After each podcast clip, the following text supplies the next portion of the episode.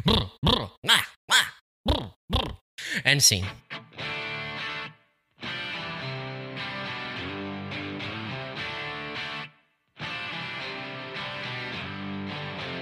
Hello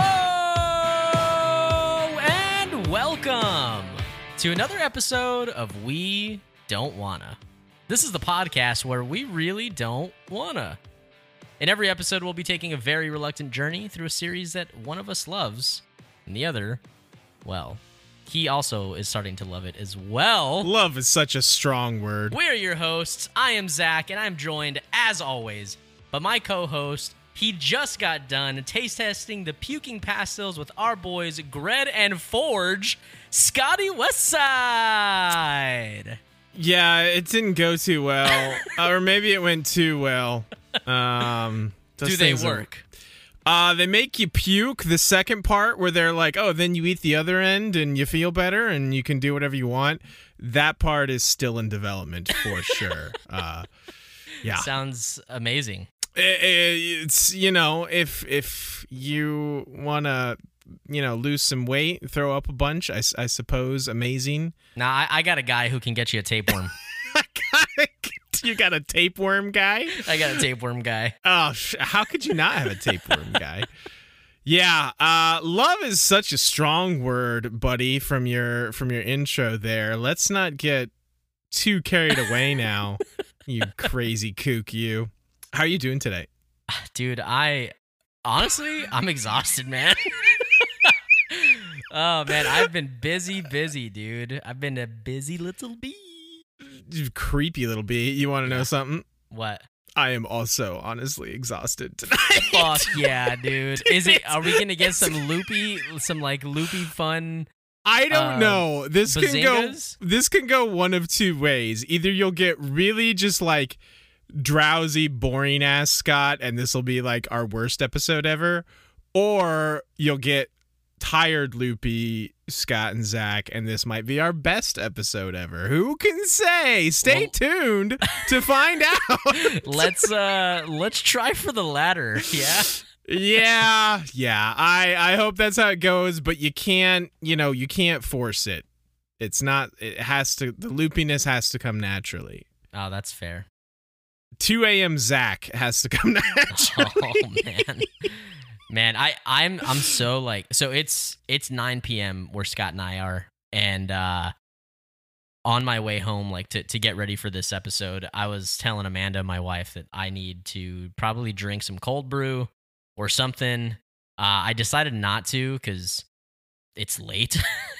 you should have though. I I know We've I got should have but Multiple hours of uh, podcasting here to do, pal. I got myself tea as usual. nice. You know I'm big into the tea. You are big into the tea. You go hard in the tea. You want to know the sad part is, um, my tea is like room temperature right now because to even further go into uh, my life being a fucking mess right now. Um, I got home from work and discovered that I had left my fridge door slightly ajar Oh no. all goddamn day while I was at work, and pretty much everything in there is like room temperature. Oh, yummy. You can never do that, Scott. Come on. Well, well, listen, I did it. I, I beg to differ because I did, in fact, just do it. Uh, yeah, I found that out about 15, 20 minutes ago. Rookie mistake, So, yeah, I'm, I'm a. f- I'm a fucking mess, bro. What can I say? so you got to go grocery shopping. I guess I don't know how bad. Could You don't actually keep groceries. You just need I some pot I- stickers. Those are in the freezer, bud. This was the refrigerator. Uh, it's like it, it, some of it might be okay, right? Do you buy groceries, Right? Scott, or do you just like buy like frozen meals, like Hungry Man meals for one? I mean, I love me a good hungry man bowl. You know, one of Yeah. them big old bowls. No, but I buy groceries. I, leg- I buy legit what do you groceries What do you too. buy? I just can't like picture you like eggs and. shopping and like with your little car. I can't picture it. It's it's You hilarious to should picture it. I do it all the time. I'm a much more responsible ass adult than you are. We've had the discussion about like how your fucking wife Amanda has to like fucking get on your case to do anything ever, like clean your goddamn place. Uh, I don't know what you're talking about. Yeah, uh, Um, who who so could we're going to be discussing Harry Potter and the Order of the Phoenix today. Chapters 6 through 11. yeah, you change that subject. You change it real fast. Oh yeah. Well, hey man, uh, none of these people want to hear about our lives. They just want to hear about Harry Potter. I want to hear about our lives though. Well, let's let's do that on a different podcast. Uh yes, Harry Potter, whoever that dipshit is, Order of the Phoenix, chapter chapters 6 through 11 is what we're doing today. So I need to know before jumping in this. I need to know. Tell me, baby girl, cause I need to know. I need to know. Is that Marc Anthony? Hell yeah. I think it is, right? Did you just hype yourself up and, and like ask your question, No, answer your own question, and hype it up? I hyped up Marc Anthony, if that is indeed who sang that song, but I can't remember. So if it wasn't Marc Anthony, then fuck you, Mark I think Anthony. that's like, isn't that like Ricky Martin or something? sure. Could be. I don't fucking know. Who could say? There's no way to ever possibly know. Oh Jesus. Okay. Um. yes, So- what do you need to know?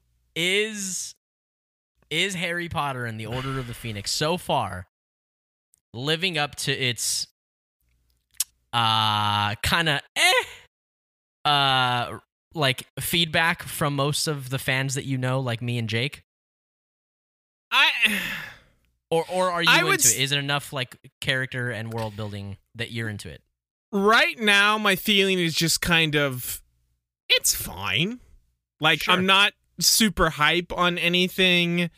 I'm down on some things. Some things are cool. But i also understand that these books have a very long lead up usually.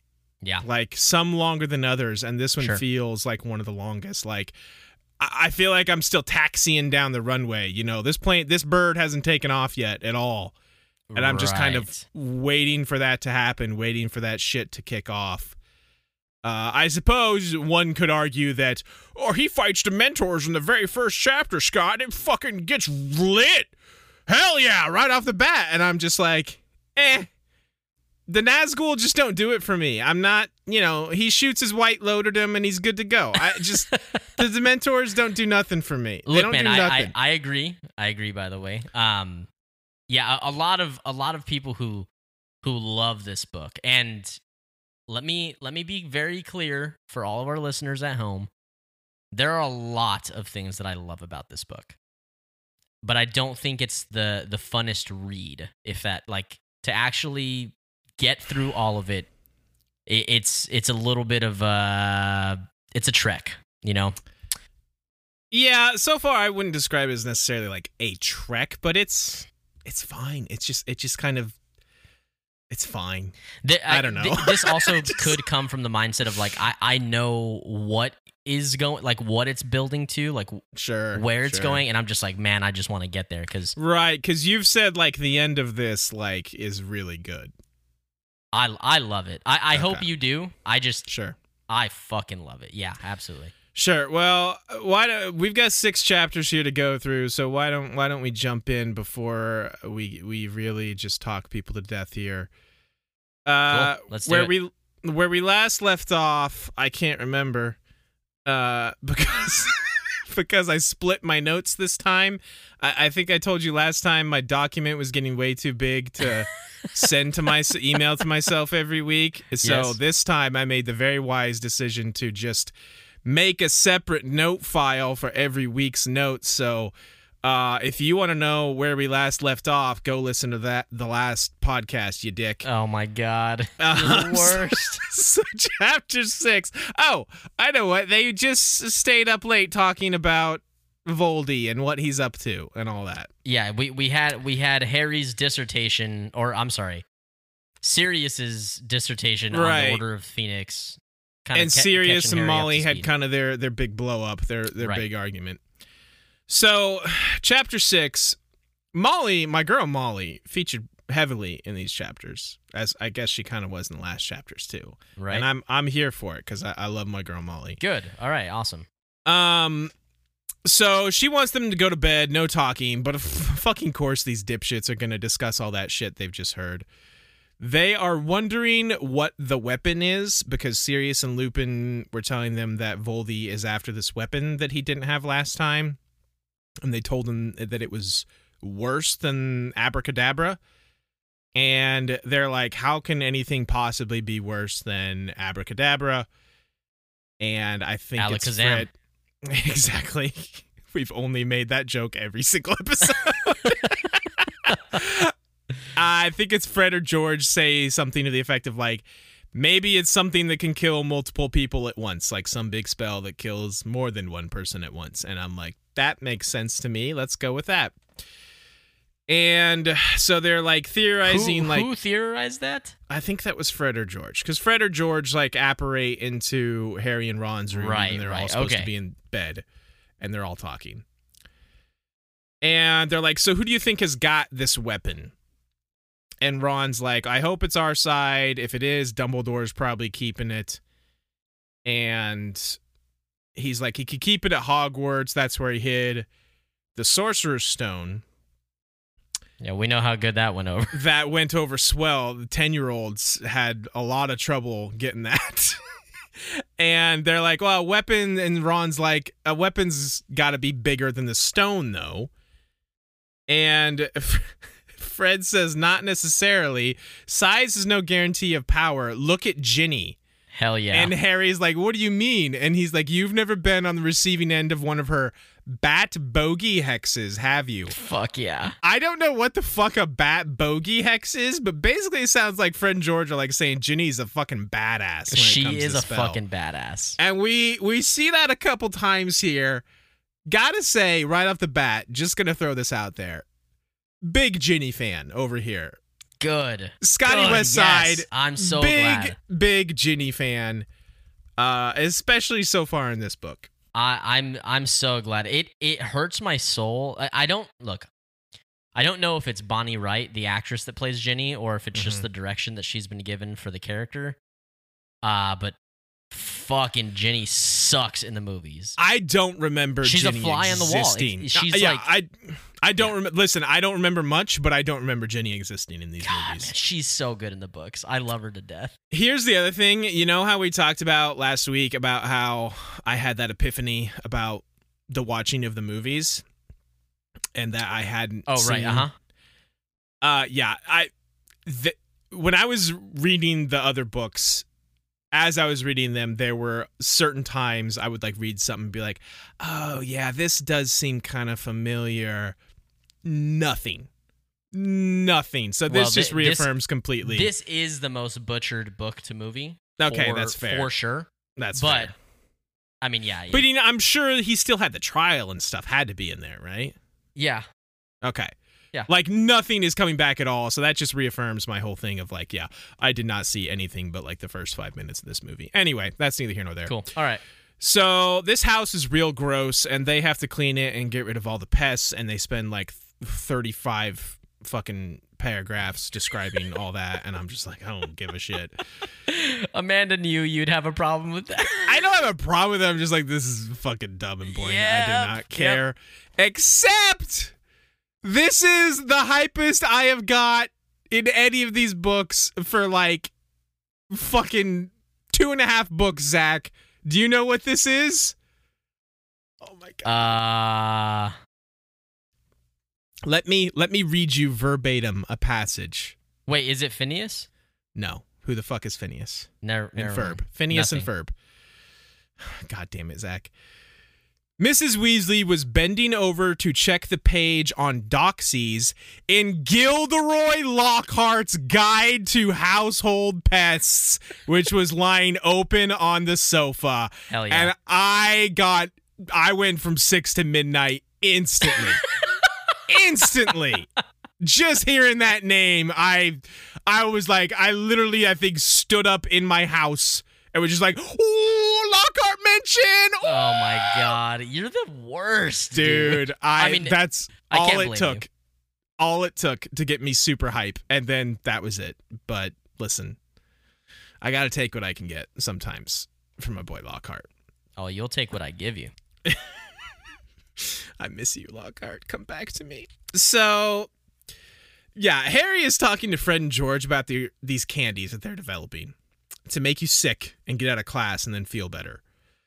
Uh, they're still trying to figure out the whole jo- joke shop. It's mail order for now. Molly won't read the paper anymore. They they tell him we took out an ad in the Daily Prophet about this. And they're like, "Mm, don't worry, mom won't find out because she doesn't read the paper anymore because of all the lies about Harry and Dumble.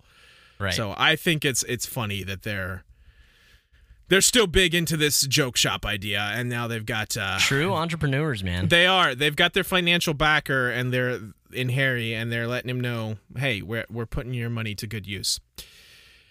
And uh, here we get a quick Crookshanks mention. So I gotta gotta give a shout out to these uh, this gross bucket of doxy eggs. I don't know what the fuck these doxies are, but they sound terrible. yeah, it's gross. Um, and here we get introduced to uh, the fucking creepiest little shit that has ever existed in these books. fucking Kreacher. Holy Oh, shit. Yes, I knew it. Oh my god. This fucker is he's basically Gollum. Can we agree that he's basically Gollum? Um, Have you- did you ever make this he's got- connection? he's got way more of like an old man, like get off my lawn type of attitude. Yeah, definitely. But like how he like talks to himself constantly Yeah, and definitely. like like has the whole it's not split personality but it's kind of like that where he's like oh yes master master will do as he told He- and then instantly basically- turns and is like oh fuck you guys you guys are the worst He's basically Clint Eastwood's character in Gran Torino because he's racist as fuck. yeah He's a little old grump ass fuck. I like I have such a love hate relationship with him. He's he's very funny at times, but it's like, dude, you fucking suck. Dude, I don't know where the love comes from. He's just creepy as shit. Ron at one point, I don't think I took a note on this, but Ron at one point says like makes a big point of deadbolting the door to their room when they're going to bed, and he's like, "Yeah, you, I woke up one night with Kreacher just like fucking staring into my soul. you do not want to see that. Trust me." And I'm like, "This fucking guy." So he's he's talking about Sirius here and he's like constantly this dude's like constantly muttering under his breath about his mistress and how fucking much he hates like Sirius and all these other fuckers. And he's like comes back from Azkaban ordering Kreacher around. He's he's always trying to like save they're they're cleaning this house and throwing all this bullshit out and he keeps trying to save it all. Mm-hmm. He's a hoarder for show. And um Kreacher's like muttering about Sirius being a murderer. And Sirius fucking hates this little shit. He's like, keep muttering and I will be a murderer as he like slow throws him out. It's it's like uh it's like the mom thing when like you're crying and your mom's like, keep fucking crying and I'll give you something to cry Yeah, about. I'll give you something to cry about. Exactly. Hermione, of course, because he's a half elf, she has to try and defend him. She says he's not right in the head. I don't think he realizes we can hear him. And Sirius is just like, he's been alone too long, taking mad orders from my mother's portrait and talking to himself, but he was always a foul little. And then Hermione cuts him off. If you just set him free, and seriously, like, we can't fucking set him free. He knows too much about the order. And also, the shock would kill him.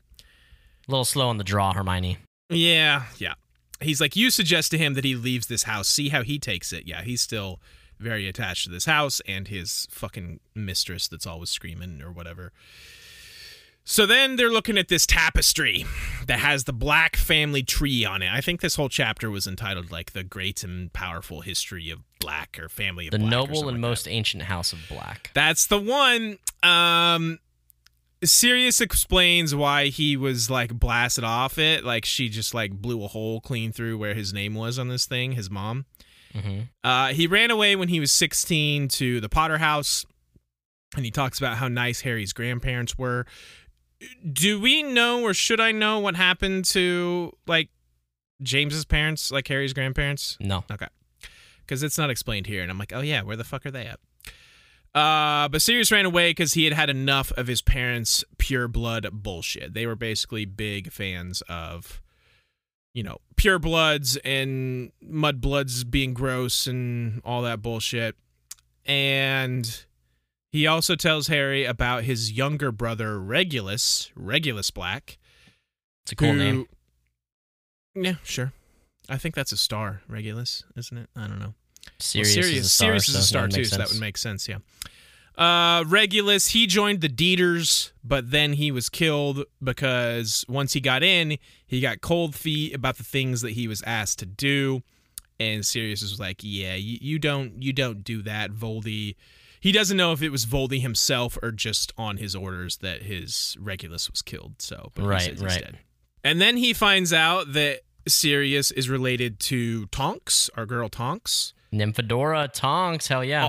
Also, the Lestranges, who we've heard about from Voldy Yep. being in Azkaban currently, Yes, sir. and the Malfoys. hmm Uh, whether by, ma- by marriage or by blood. Yes, some of these are by marriage, some of these are by blood. And uh, Tonks's mother was like also blasted off the thing, and Sirius says something about like Kreacher doesn't listen to Tonks, but he does have to obey whatever someone in the family says. So I guess that's why they're. Although he was also blasted off the tapestry. No, I mean he he he is an actual black. Like, yeah. Okay. So. Tonks is only by marriage then. Correct. Okay, gotcha. And Sirius is like he gets all moody and kind of No, I'm sorry. She's not. She's not by marriage. Well, then why wouldn't he have to follow what Tonk says too? Because the way he phrased it, and made it sound like, oh, she's been blasted off this tapestry, which is why Kreacher doesn't listen to him, listen to her. And I'm like, well, you also have been blasted off the tapestry. So why does he? if I'm not mis- uh, if I'm not mistaken, he he serves the house, and so since Sirius is the owner of the house, that's Uh, it. Okay. Yeah. Okay. That makes sense. Um, but Sirius is like talking about his family, and he's like, "They're no family of mine," and he hates being back in this house. Basically, he gets he gets like Sirius has got a lot of Harry in him, or the other way around.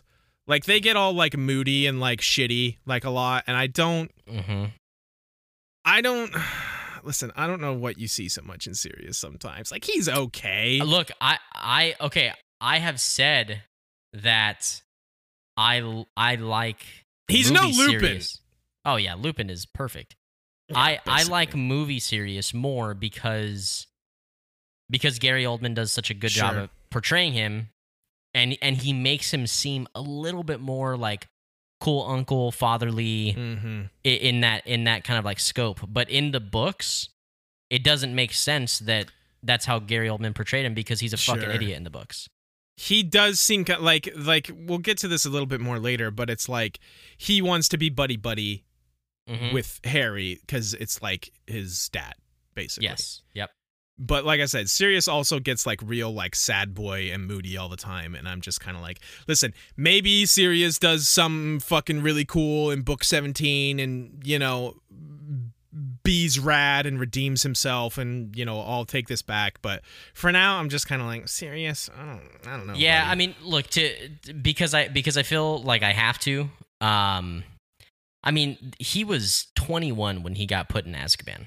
That right. young. Yeah. Like he he's he has never really had the chance to grow, and he was like he was like frat boy 21. You know what I mean? Like yeah, him oh, and for sure. him and and fucking James were like, you know, they, I mean that's that I, that's probably the best comparison I could have made. yeah, like, no, for sure. so like then he gets put in prison for 13 years, and like he has not had the chance to like mature and Yeah. become an adult and responsible and everything like that. Listen, so, and he's he's also been cooped up in this house. I I don't blame him for any of this.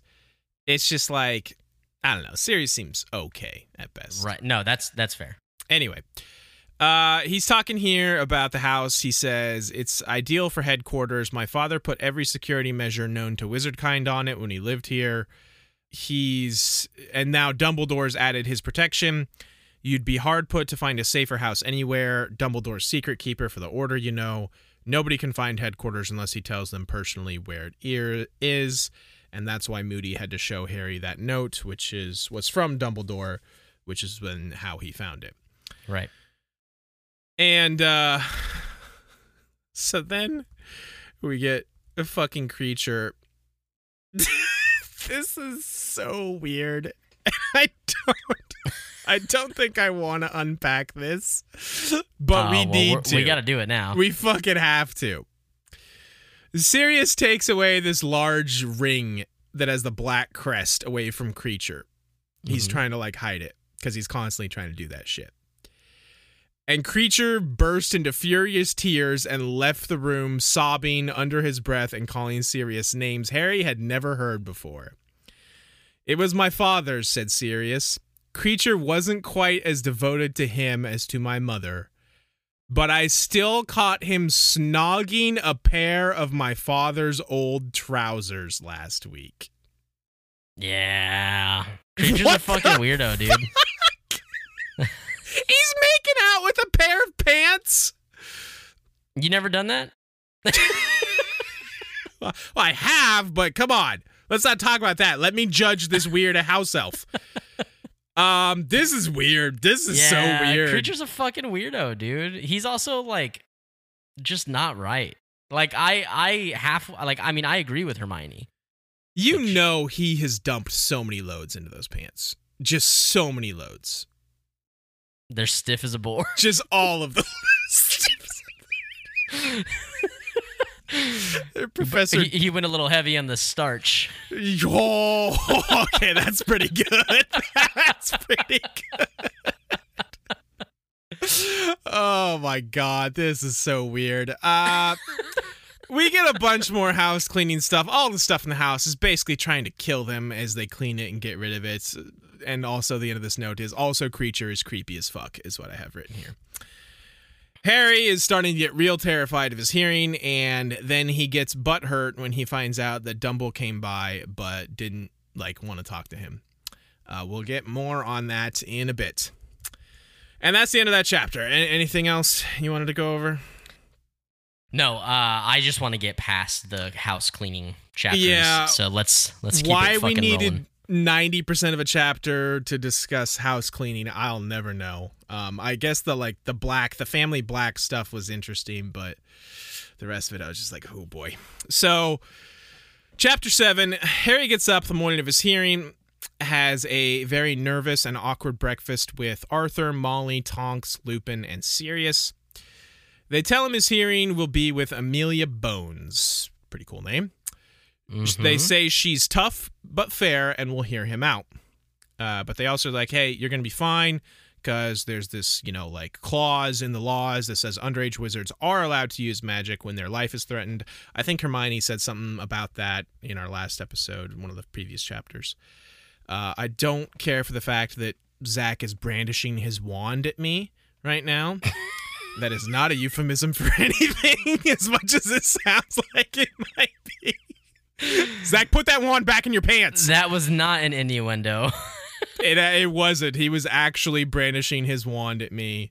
Now put it back in your pants, you fucking weirdo. Um. So they Arthur Arthur's taking him to work to take him to his hearing, and I fucking just love Arthur so much. Dude, yeah. They're, Anything they're with Arthur is always anything fun. with Arthur is so gold. Uh, so they can't obviously like.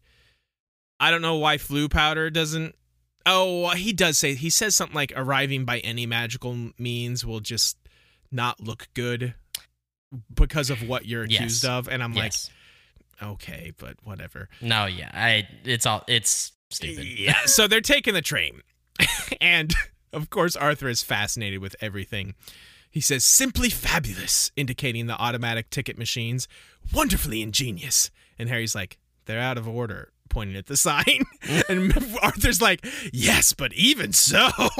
he's just like, he's big into these ticket machines, even though they're fucking busted. I, I think that this was funny. actually just Arthur wanting to oh, travel yeah. by Muggle means. that that's why he gave such a lame excuse of He's like, like, oh, uh, this is a terrible idea. We got to go like a Muggle. we're gonna have to go like buggles. I yeah, yeah, yeah, yeah, yeah. We can't take Floo powder, whatever. So they get to the ministry, and this place seems pretty cool. This this chapter was kind of just a lot of like descriptions, so I don't have a ton of notes on it, but I did take note of. There's a lot of cool like world building and descriptions of the ministry here. Mm-hmm. There's this real dumb statue of a centaur, goblin, and house elf basically worshiping this godlike wizard and witch. And it was mentioned Mhm. several times, so I was like, I guess this is important.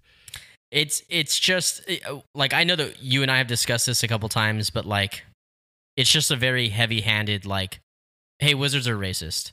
Like they they don't they don't treat other magical beings uh, with respect. Right. Like they seem to have a real high fucking opinion of themselves. Um, yeah. There's also a dude with a fire breathing chicken, and that's rad. So I made a note of that. That's that then- Nashville hot chicken right there, bro. Yes, exactly. And then my boy Kingsley Shacklebolt, the very awesomely named Kingsley Shacklebolt. Fuck yeah.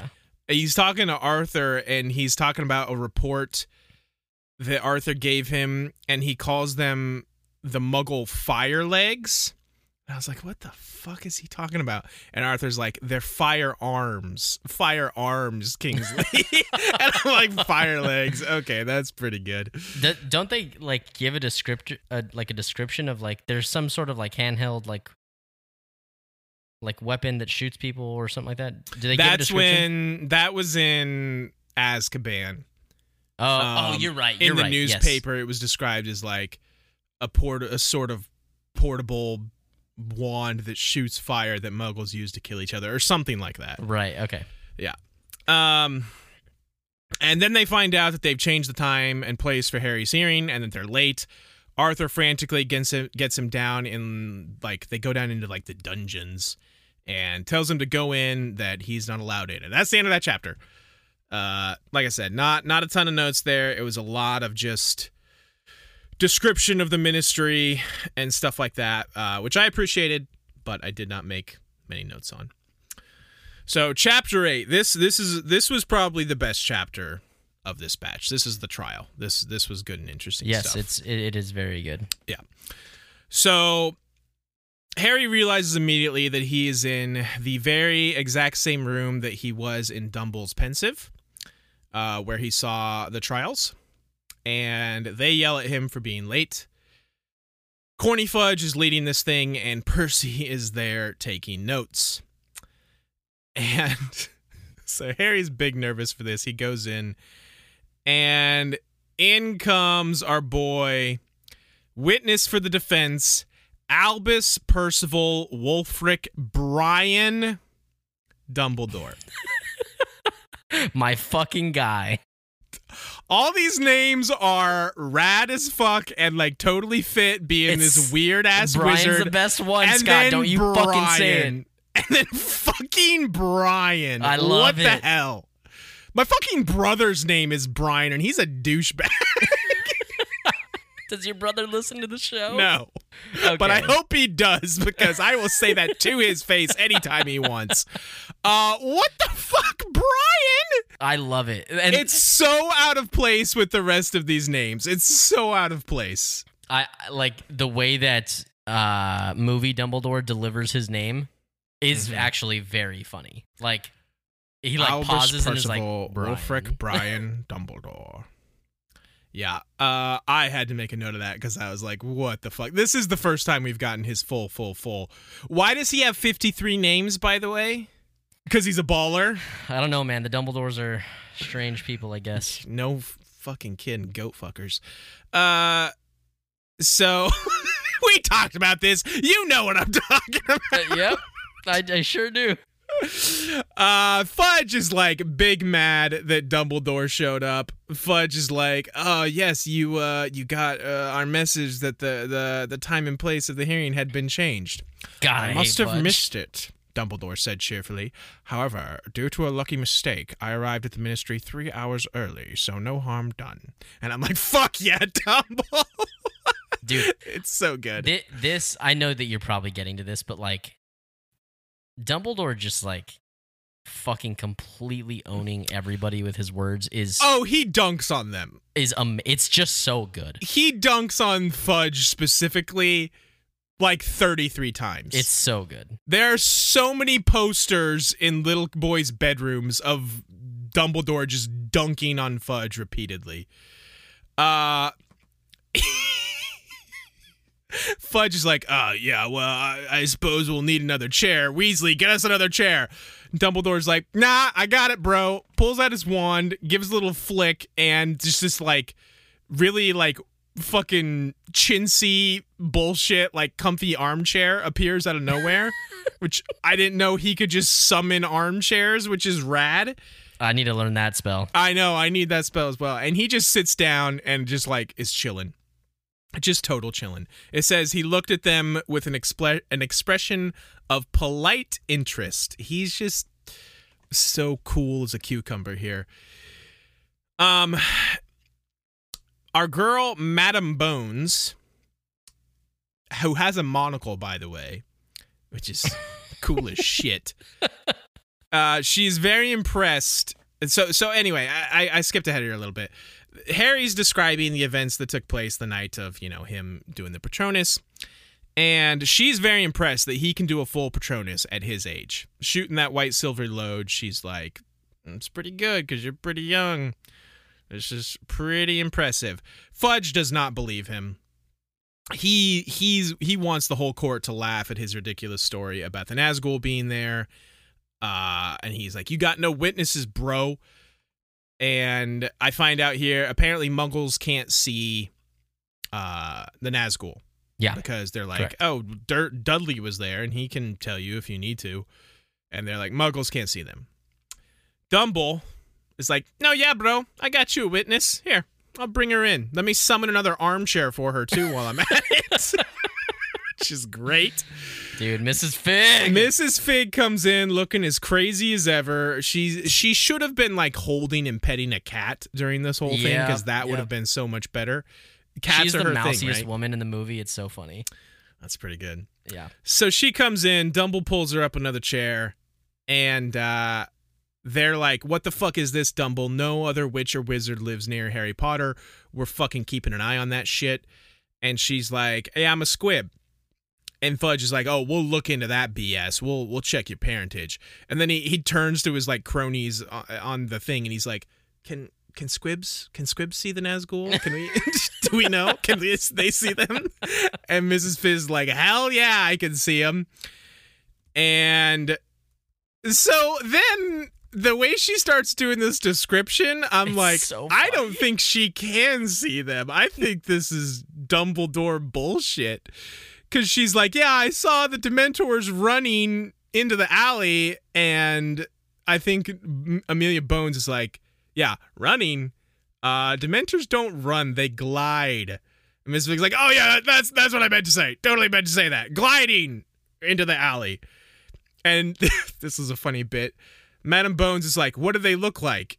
Dude. and she's so like, well, funny. one was very large and one was rather skinny. And Bones like, no, no, no, not the boys, the Nazgul.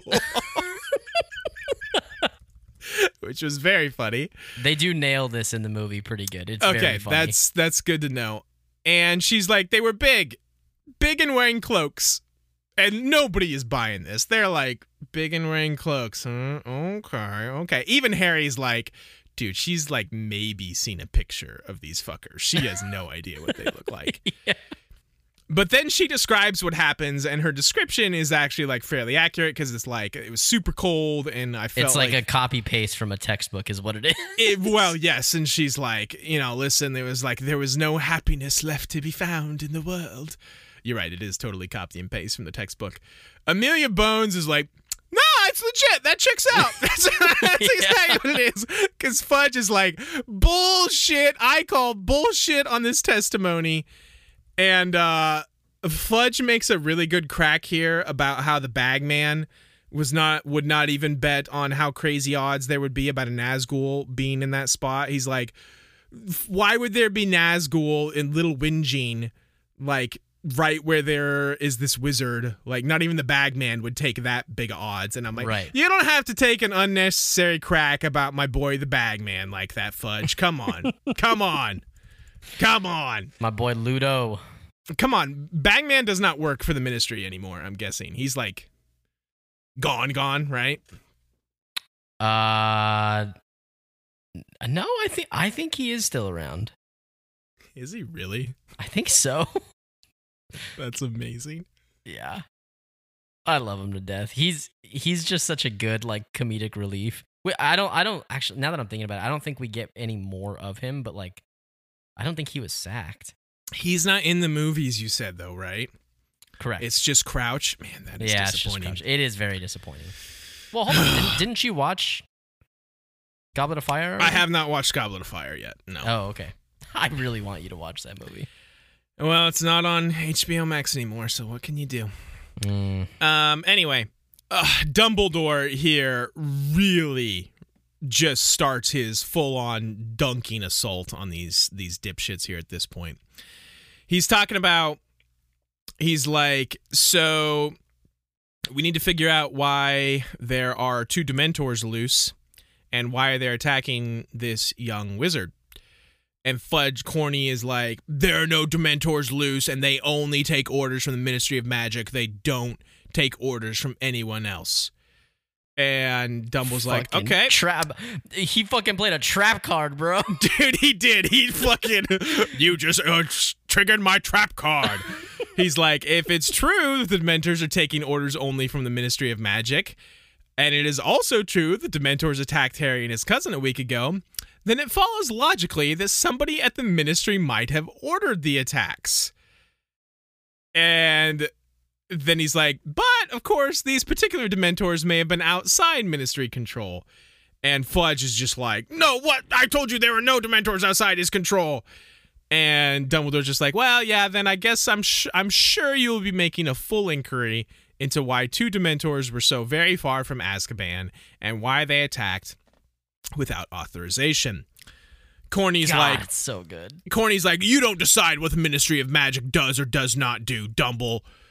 And uh, he's he's turning all shades of like purple and red because he's big embarrassed because he's getting dunked on. And Dumble's like, no, of course, of course. I was merely expressing my confidence that this matter will not go uninvestigated. And he like looks at Madam Bones in particular, who like, because she's like, what is she the head of? They said it earlier, but I can't remember. The head of uh Wizard Justice. sure, Um, yes. Something like that. Justice. with her sick ass monocle. And here Dumble and Fudge go at it about Harry and how often he's fucked up. And this is the one time when I'm like, Fudge has got a point. He has fucked up a lot. yes. A lot, a lot, a lot.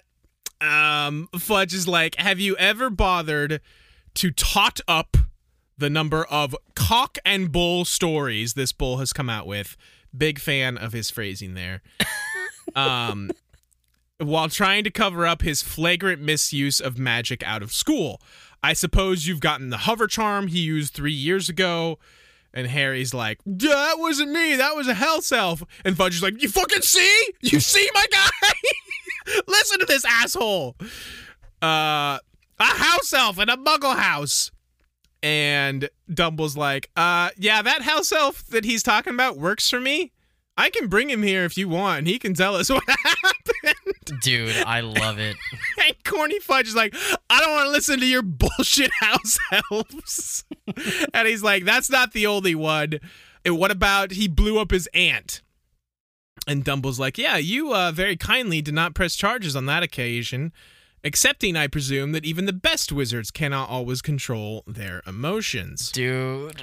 It's Which so is like, yeah, dude, that was like your fucking call that you didn't like fucking prosecute him or whatever for that. Well, Send and then him also the the backhand, like even the best wizards uh, cannot control their remote. Yeah. as he's like fucking furious, which is so good. yes, it's so And um Corny's like, I haven't even started on what he gets up to at school.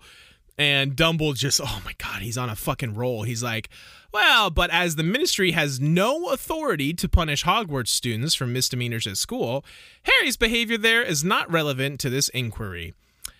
And I'm like, yeah, but he does get up to a lot of shit at school. fuck off, Scott. Um, and Corny's like, "Oh, not our business what he does at school, huh?" And Dumble's like, "Yeah, the ministry does not have the power to expel my students, Cornelius, as I reminded you on the night uh, with the Dementor attack. Nor does it have the right to confiscate wands until charges have been successfully proven. Again, as I reminded you on the night of the second of August." this is such a good line. In your admirable haste to ensure that the law is upheld, you appear inadvertently, I am sure, ooh, so good, to have overlooked a few laws yourself. That sentence is so like condescending It's so fucking and amazing. like so like just fucking daggers, dude. Stick the knife in and twist on corny fudge. It's so good. To which and- our boy just responds, "Laws can be changed." Yeah, he's like, "Uh, yeah, laws can be changed. And Dumble's like, oh, yeah, sure. You seem to be making a lot of changes around here since you kicked me off the wizard court, my guy. And uh, he's like, it's already become practice to hold a full criminal trial to deal with a simple matter of underage magic. And he's dunking on them so hard, like some of the other like fuckers the the trial because there's like 40 of these Yeah, it's, wizards it's the full Wizengamot. yeah, it's the Wizengamot. full Wizengamot, and like some of them are like either getting uncomfortably or like snickering because like Dumble is just making corny fudge look like a complete and Yeah. total fool. It's. I think the way I've like read it is like a lot of them are like, like oh shit. yeah, like ooh, what time? uh, break for lunch? Um, should we? Who who set this time? This is I wasn't supposed to be here. I, I'm in the wrong dungeon. It turns out. It's, Uh, it's real good. Uh, they deliberate for a moment and then vote. Most of them vote to clear him of all charges, including Amelia Bones. So she does indeed seem to be fair, uh, tough but fair, like they described her. And uh, a few of them, including Fudge and this Dolores Umbridge character, who apparently looks like a toad, uh, that's described here, will will. I was like, she's got to be important, right? Because she's they're really making a big deal out of her and yeah turns out she is important um, we'll get to that but yeah apparently she looks like a toad uh, they all vote against harry Oh god. but harry is cleared he he got plenty of the vote and dumble is just like all right sweet peace i'm out and he packs up his chairs and leaves without looking at fucker harry at all and harry is again of course very butthurt by this Yeah. and that's the end of chapter eight. That was just the Dumbledore show from start to finish. Just putting on a clinic. My dude is putting on a clinic out here. Yeah, dude. He he gave he gave Fudge a good old prostate exam. I mean, he got right in there. He went up to the elbow, man. Shit. he is just embarrassing this asshole out here. It was so good. I was like, you know, that is the like the the gifts, the meme of just like Michael Jackson eating the popcorn. Like that was just like me this whole chapter. I'm just like, oh, get him, Dumble, hell yeah! it was pretty good. It was very enjoyable. Most most of Dumbledore and Fudge's exchanges in this series are just Yeah, fantastic. the one at the end of the last book was also one of the best parts of that book too. With when we The parting got- of the ways. Yes, we first got Corny Fudge's heel turn. Uh, yeah, it's it's real good. Uh, chapter nine. My boy Arthur is waiting for him. Such a good guy as he comes out of the trial. Um, but he also was like, yeah, Dumble just like kind of went straight past. He didn't even bother to tell me whether you got cleared or not.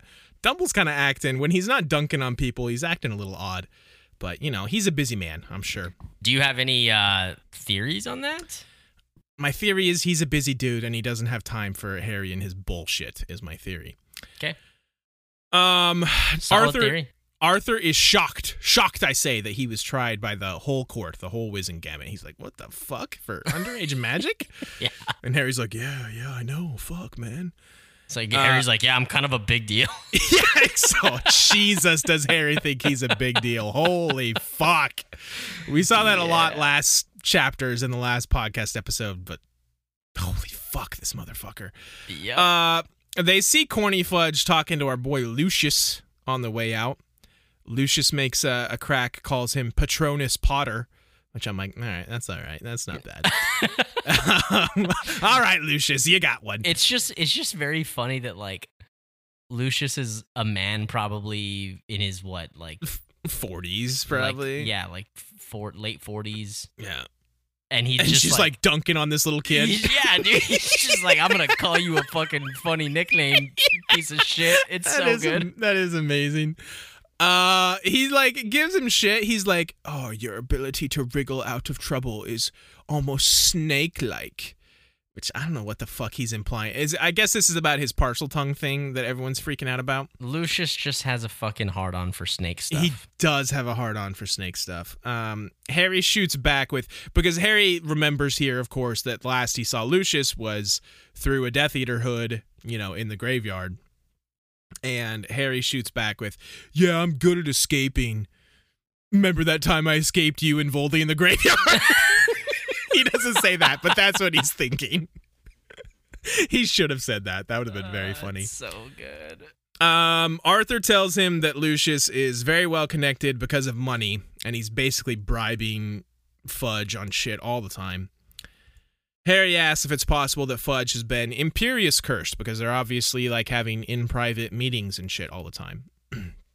and Arthur says, Believe me, we've thought about it, but Dumble thinks no, which is honestly worse. And I'm like, yeah, if he's just willingly being that big of a dipshit, then yeah, that is worse. Yeah. Yep. Completely. So everyone's very happy. Harry got off. Oh, he Harry- got off, huh? He he got off big time. Uh, but he's also very butthurt. He he's thinking a lot about how butthurt he is that Dumble didn't look at or talk to him at all, and his scar starts hurting when he's thinking about this, which is strange. Um, Hermione is the only one who notices that his scar is hurting because you know why? Because she's a true fucking friend. And he's like, oh, it's, about this. Yeah, I should have seen that from a mile away. seen that coming a mile away. He's like, "Oh, it's nothing. Happens all the time now." And I'm like, "That's probably not a good thing that that's happening all the time, my guy." And now Sirius is sulking because Harry gets to go back to Hogwarts and isn't gonna just stay in the Black House and live with him. This is what I'm Sirius talking sucks about. here, dude. He's just like sulking all over the house, and Hermione's like, "Dude, he's being real selfish." And Molly's right. He thinks of Harry too much like his dad, like uh, James. James. And Ron and Ron and Harry are like, "No, Sirius is fucking cool. You don't even know, bro." And I'm just like, "Fucking Sirius and Harry. I'm over you two." Sirius less so than Harry. I'm super over Harry. Holy shit in this book. Um Harry is then Harry starts cuz there was a moments there for a while where he's like, you know, staying here in the Black House with Sirius wouldn't wouldn't wouldn't be so bad. That might be okay if I get expelled. But now he's he's realizing this house fucking sucks ass, and he is super Yeah. ready to go back to school. He's basically like, "Fuck Sirius, I'm out." And Fuck this shit, I'm out. fuck this shit, I'm out. Uh, Fred and George say that they have heard people talking about uh, all the difficulty that Dumble has been had filling the Defense Against the Dark Arts position this time. And I'm like, oh, what the fuck else is new? Well, he's usually able to get somebody, but like, Yeah, you know, like a cool werewolf dude. fuck yeah, dude. Let's bring him back. And this is where we get all this prefect nonsense, which is also, I honestly mostly loved this stuff too, just because of what came about of it. Uh, so Ron is picked to be prefect. They get this. They get their school note supplies, and Ron is picked to pick. Ron is picked to be prefect. George and Fred are astounded. Astounded, I say. I mean, are you? Aren't you? I, I'm like, well, okay, I have theories about this, but I'll get to that because they are like, who the fuck would pick Ron?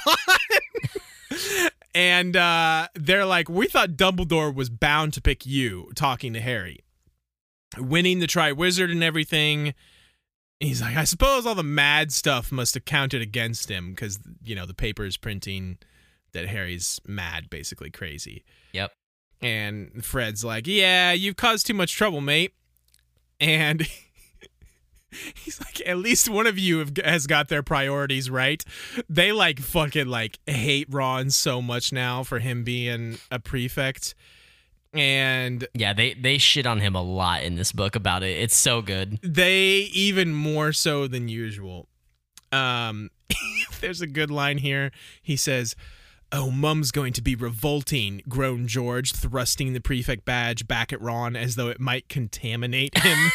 These guys are literally like dealing with like poison bugs all the time for their candy, but nah, this prefect badge is what's going to contaminate him. Dude, they're so funny, dude. Real good. Everything I- that every every scene with them, I just I enjoy it so much. They're so good. They're they're they're so much better so far in this book. There were problem. I had problems with them in the last book. They just like were way obsessed with like doing their age line and being real shady about their dealings with the bagman, and they weren't being funny. And I'm like, come on, guys, be funny for me. Come on, clowns, perform. Tell a joke, clown. Uh, but yeah, they're they're back to their old ways here, and I love it. That's how our listeners view us, dude. Yeah, listen, that's what we're here Did you for. did you see the poll I posted on our Twitter? I saw it. I did not see the results of it. The results are 100% no, just stick to comedy, dude. I'm sorry, the leftovers. Yeah, nobody wants to hear us like talk about Be a fucking serious? serious show. Yeah, listen, I can't blame them. We're not serious people, especially what they've heard of us. So Hermione comes in, and she's also a prefect. There's a real embarrassing mix up moment when she thinks it's Harry. And she's like, fucking Harry, I knew you would be prefect as well. And then Harry's like, no, no, no, no, it's Ron. so and she's like, no, good one, Harry. That can't be right. it can't be fucking Ron. And, And I'm like- Ron's just like, dude, what a cuck. Right. Yeah. It's totally like literally everyone. Mrs. Weasley also can't believe it. She comes in. She literally says, I don't believe it. I don't believe it. Oh, Ron, how wonderful. A prefect, that's everyone in the family. George comes back here with, What are Fred and I, next door neighbors. which is maybe the best line he's ever had.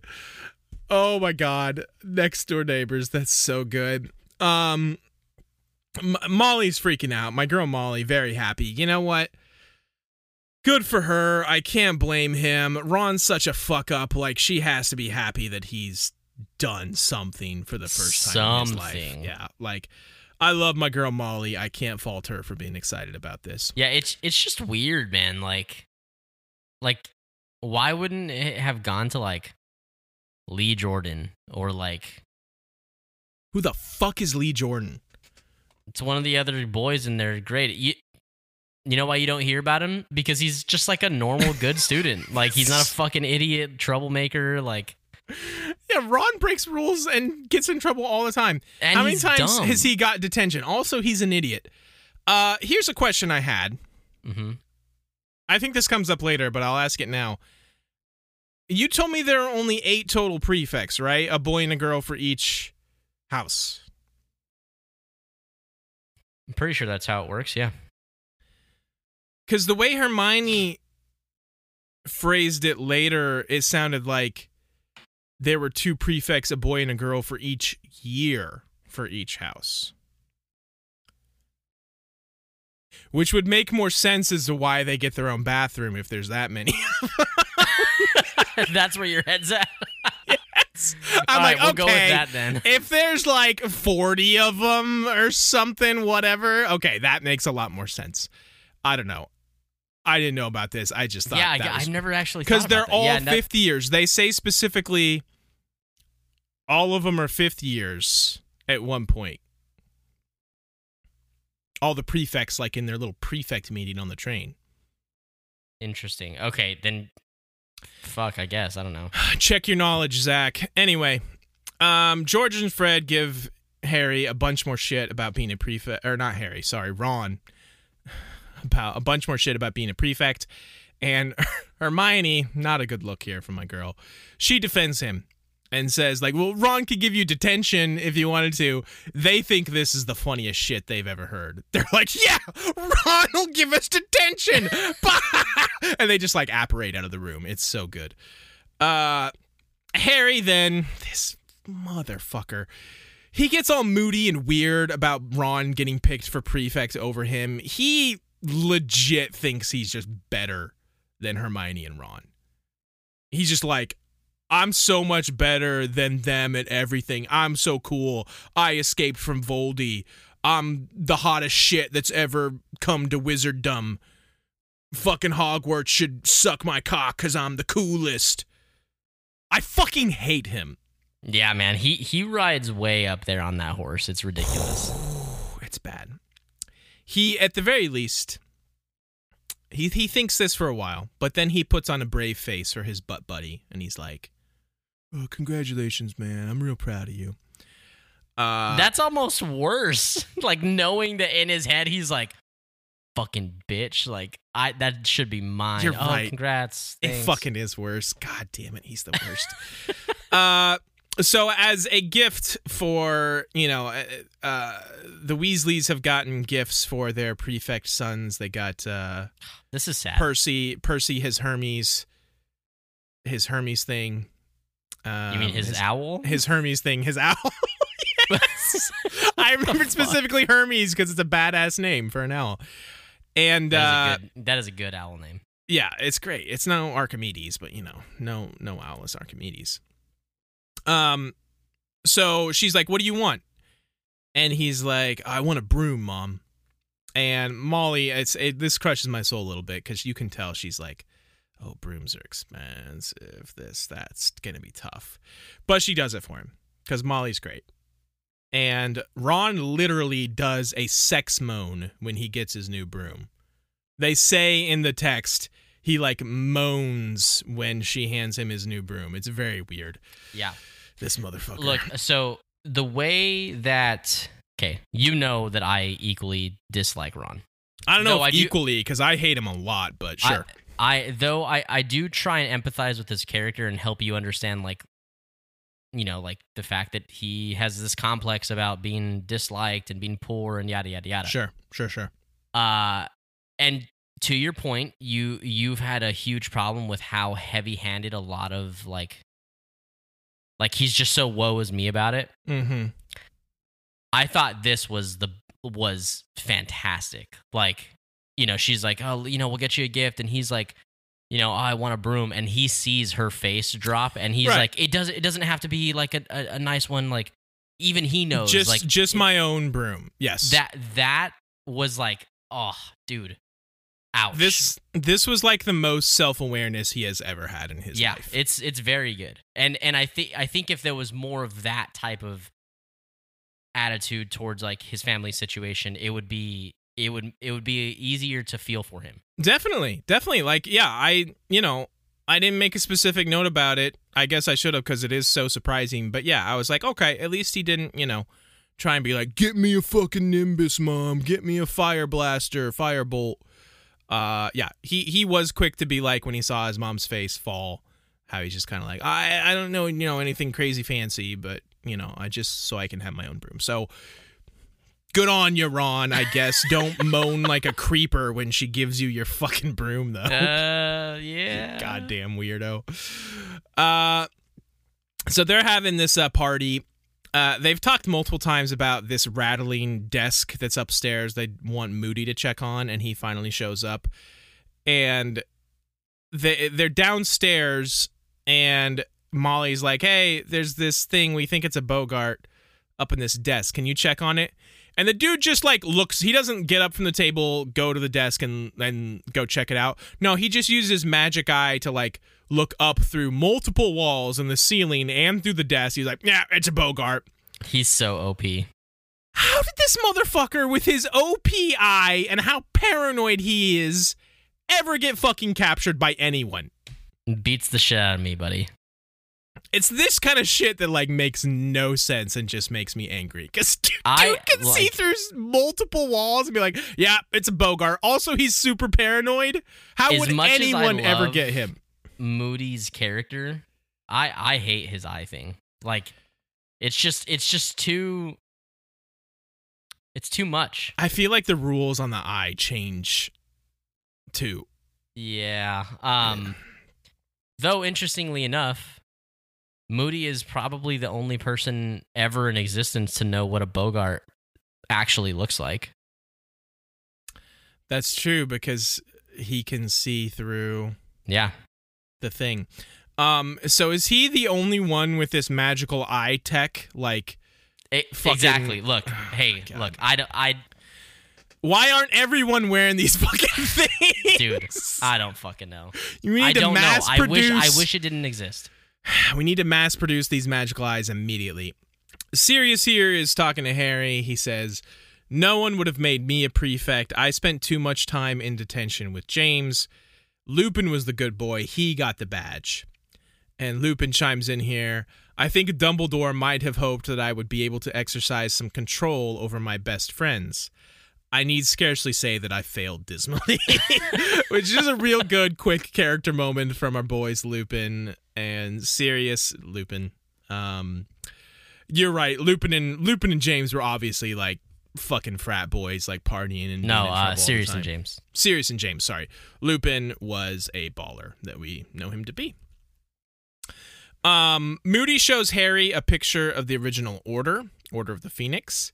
This is very cool. Uh, like there's a lot of names and stuff thrown out here. Amelia Bones' brother and Gideon and Fabian Prewett sound real baller. Fuck yeah, they do. They were the ones that I picked out specifically. Like Gideon Prewett, like it took like five Death Eaters to kill him. I think Moody says. Uh, he sounds rad as shit. But the the moral of this story is most of them are dead or worse. And Harry is a real dick about this too. He's like, "Why did Moody show me this? This he thought this would cheer me up, but it just depresses me. Me, I fucking hate him so much." Um, Would that not depress you? I mean, You're hating it because it's Harry, but like, that's kind of fucked up. it is fucked up, but like Moody showed it to him because it's like, hey, here's your parents, here's you know their friends and Hey, their here's family. your dead parents and their dead friends. Okay, okay, hang on a minute.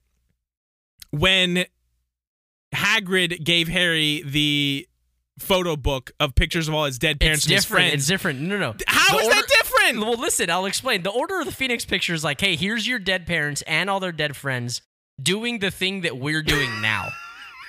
we're all dead. We're all gonna die. Listen, Moody is trying in his own way to be like, yeah, this shit's serious, motherfucker, you little dipshit.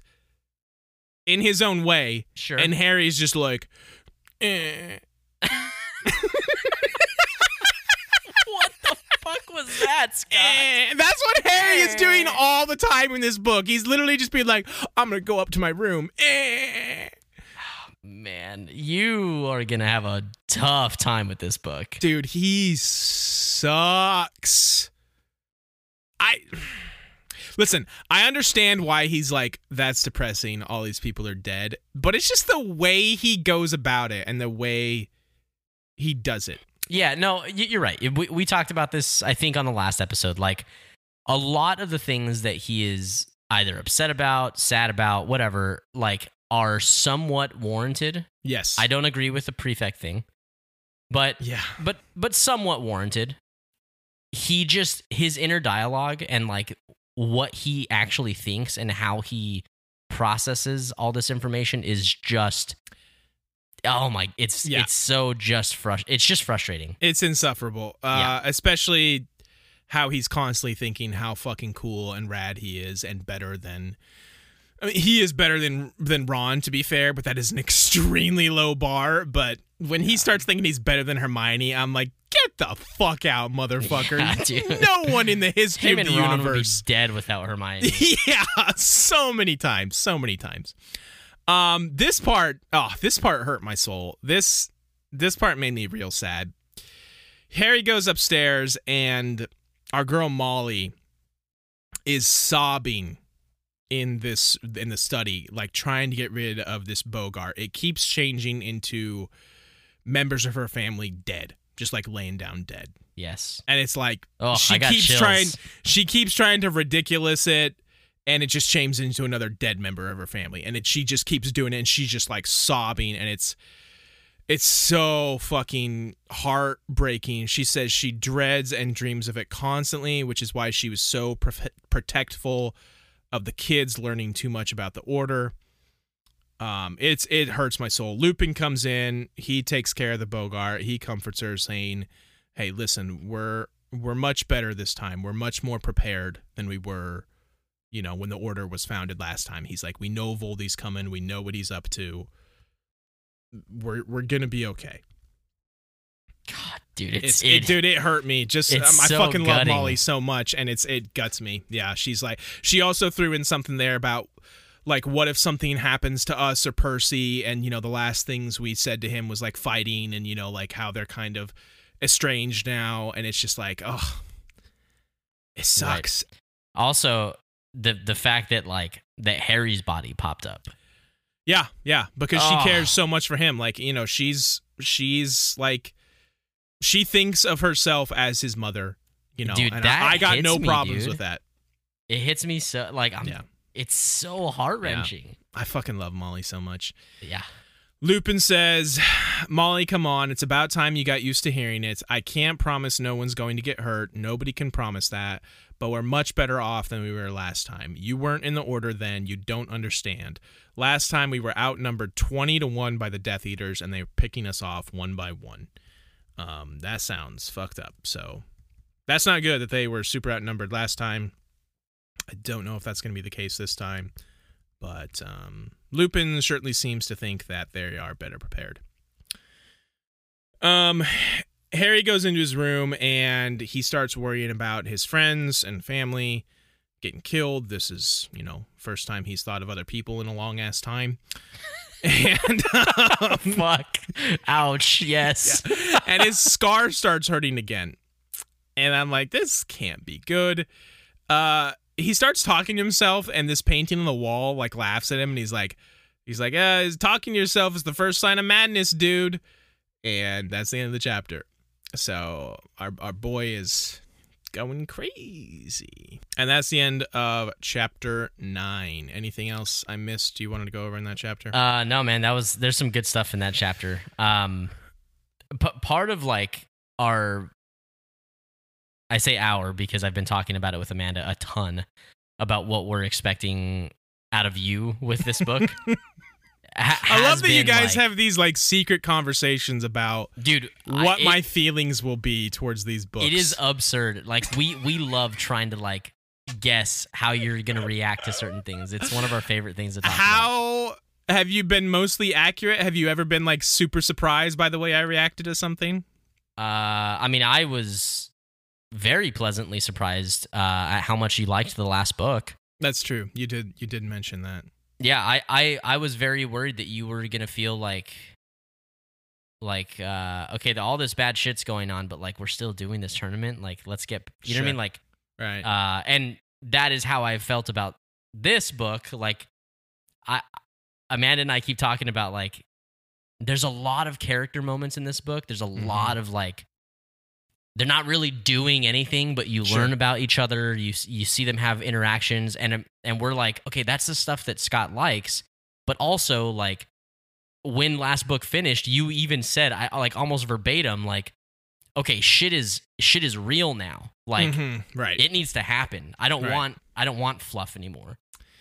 Um, well, listen, like I don't consider like real good character moments like fluff. I, I think the fluff I talk more about is like them cleaning the fucking house and like yeah, fucking that's exactly what I was talking about. School bullshit. Like that's the stuff. Like all this stuff. Like with Molly here, uh, and and stuff like that. I I don't even fucking care what else is going on. Like give me that shit all day long. So Okay, all right, well, good. As long as we keep getting good character moments like that, I'm totally fine with it. But if I have to fucking read one more goddamn chapter about Sirius cleaning the house or what have you, I, I will lose my mind. I, I don't blame you for that.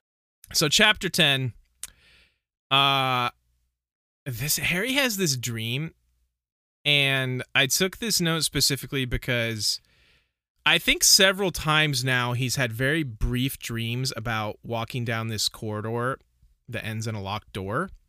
And I don't think I've made a note on it or mentioned it yet. So I wanted to mention it because it's there's a little more here.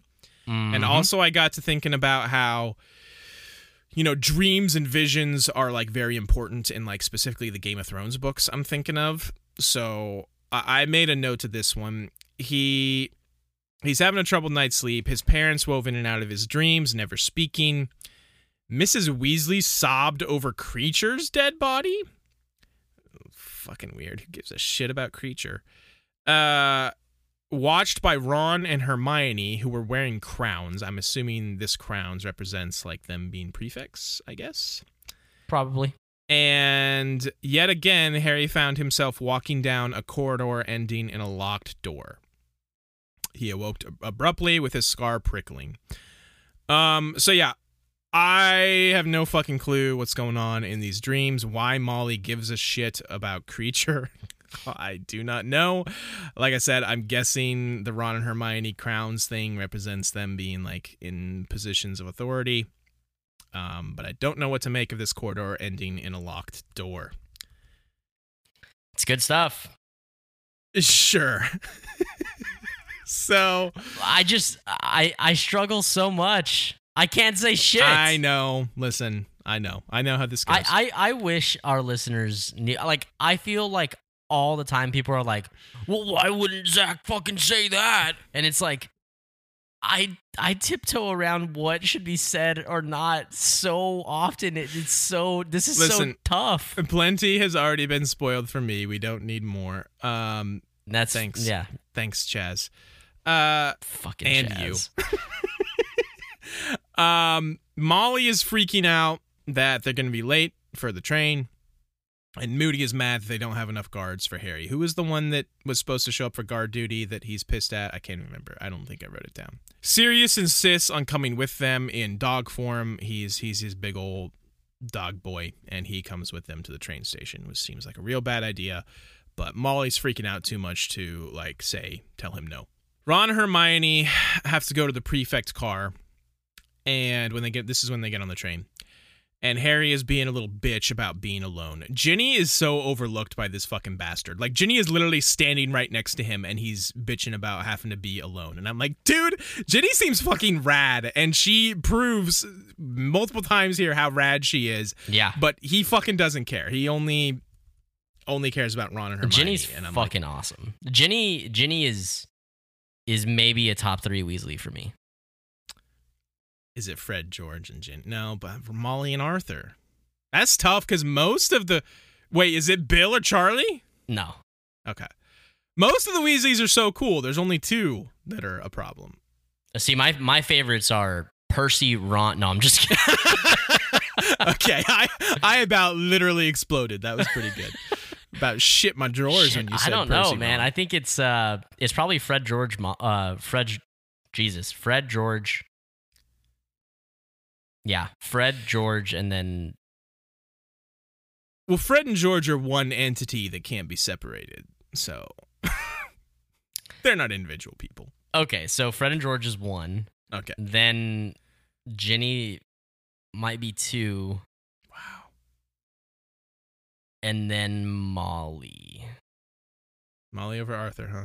Molly over Arthur. Okay. Oh yeah, yeah. I mean, I can see that. fun, Arthur's like- funny. Yeah, but Molly has more like emotion and more like- emotion. She there's also like a fierceness to her. She's yeah. she's fucking rad. She's dude. cool as shit. Yeah, I I uh, I haven't talked much about me rewatching the movies after you know I've read these books, but I gotta say I did not love the guys, the people they got to play Mr. and Mrs. Weasley. I think Mrs. Weasley is is done well. I I I agree with Arthur though.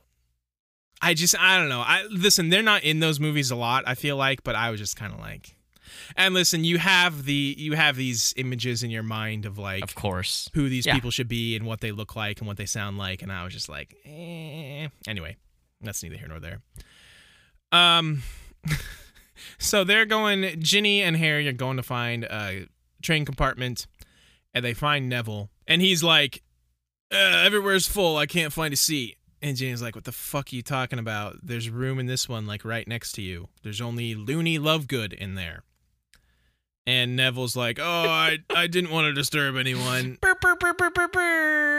And Ginny's like, "Don't be an idiot. She's all right." And I'm like, obviously Neville has a problem with quote unquote loony Lovegood, and I'm like, Neville should not be judging anyone for anything. This motherfucker, especially Mhm. after the shit he pulls here. Uh. Ginny says that she's Lovegood. Luna is in her year, uh, but she's in Ravenclaw. Uh, so they're sitting in this cabin. Uh, the way Luna is described is uh, a bit peculiar. She seems like a. I, I need to hear your Luna voice. I don't know if I have a Luna voice.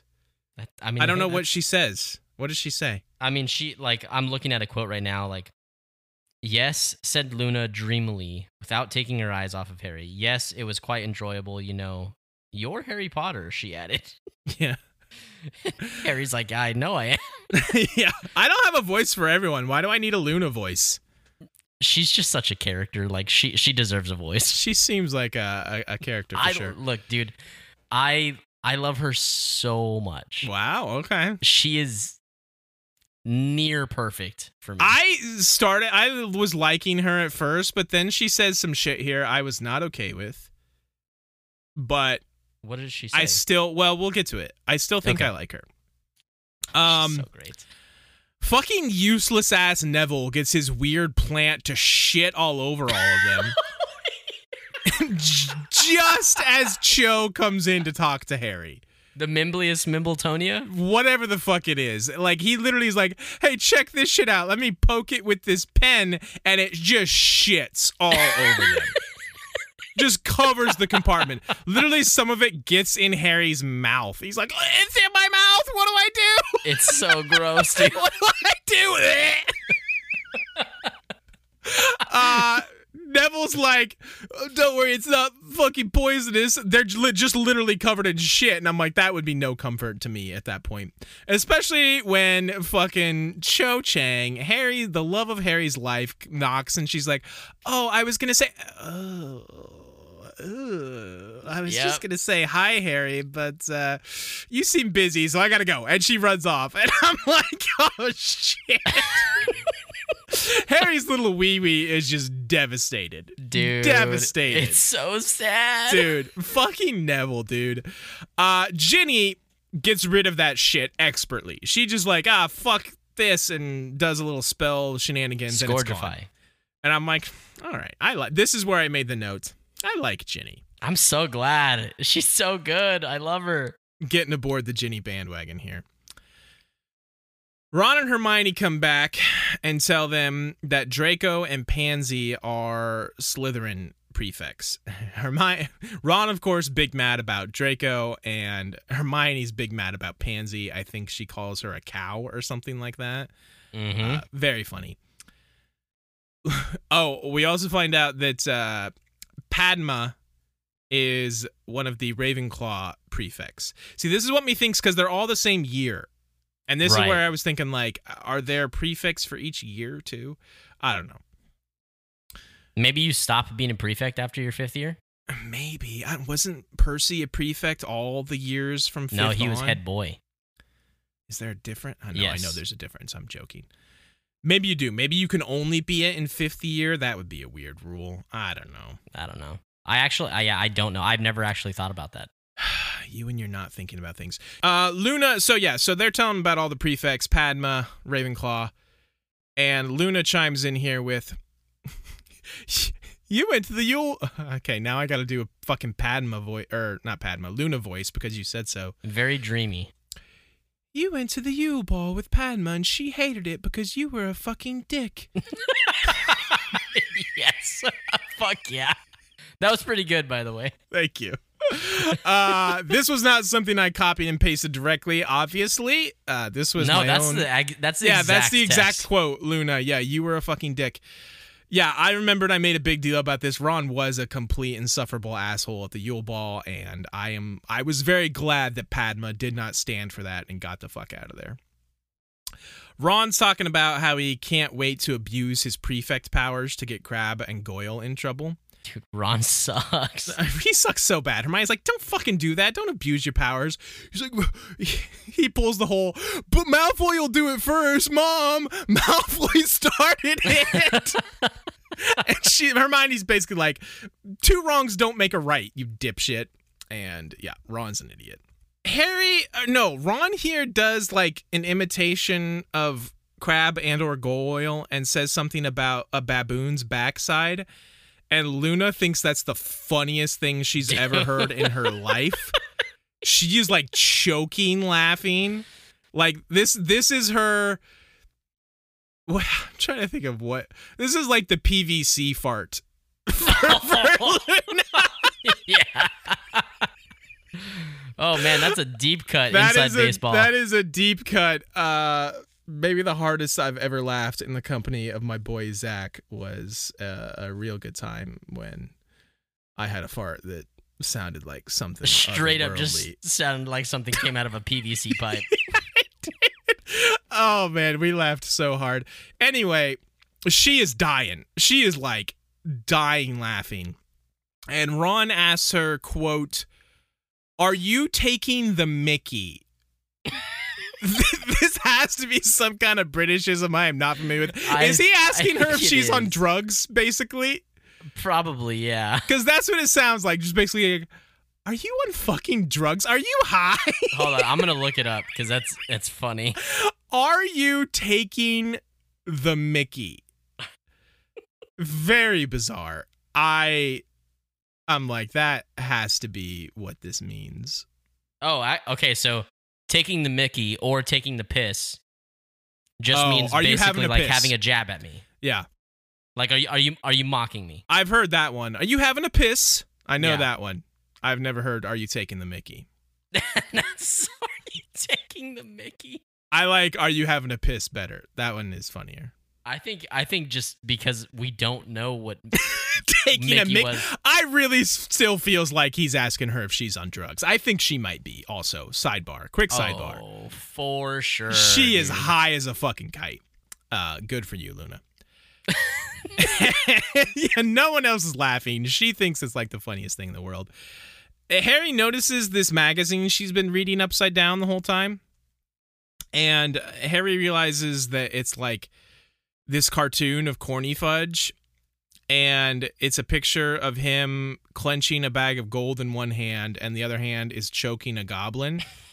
And the I'm gonna caption go choke the goblin real quick. yeah, be right let me back. go choke the goblin. I'll be right back. uh, and the caption reads, "How far will Fudge go to gain Gringotts?" And there's also this other shit. This is like a a, a, a wizard tabloid, as far as I can tell. Right. Kind of seems like. Um, Harry starts reading this thing. I have an excerpt from uh from one of the articles about Sirius being like they're like Sirius Black felon or singer star or something like that. Notorious mass murderer or innocent singing sensation. Yeah, that's the one. That's it. So he's reading this article and it says what people don't realize is that Sirius Black is a false name, says Mrs. Purkiss. The man people believe to be Sirius Black is actually Stubby Boardman, which is an amazing, amazing name, maybe one of the best in the series. Uh, lead singer of the popular singing group The Hobgoblins, who retired from public life after being struck in the ear by a turnip at a concert in Little Norton Church Hall 15 years ago. This little details in this story is amazing. Uh, I recognized him the moment I saw his picture in the paper, but Stubby couldn't possibly have committed those crimes because he, on the day in question, he happened to be enjoying a romantic candlelit dinner with me. I have written the Minister of Magic and expecting him to give Stubby, alias Sirius Black, a full pardon any day now. Harry finishes reading this and he's like, What the fuck? He's like, Maybe this is a joke. Maybe this magazine often prints spoof items. Uh, he reads a couple of the other ones and is like, This serious one is actually the most believable out of all these. Dude, this, this magazine is like Alex like Alex Jones printed. Who's Alex Jones? Uh the InfoWars guy. What's InfoWars? All right, well, we'll just skate right on by that one. I don't fucking know anything. He's fucking batshit crazy. dude. Okay, that's all you had to say. Um, this thing is called the Quibbler, and Hermione's like, "Yeah, the Quibbler is a road of load of rubbish. It's it's all bullshit." And Luna gets all pissed about this. She's and she tells him her father is the editor, and then Hermione kind of feels bad. Malfoy comes in here and he's like giving them shit about him being a prefect and how he's gonna fucking get Harry in trouble and I'm gonna push your shit in, Potter, and all that bullshit. And he says specifically he'll be dogging Harry's steps. And now they're paranoid that they know about Sirius because Sirius was like at the train platform and like chasing after the train Because a big- Sirius is an idiot. because he's a big dumb dog and he's serious and Sirius is an idiot.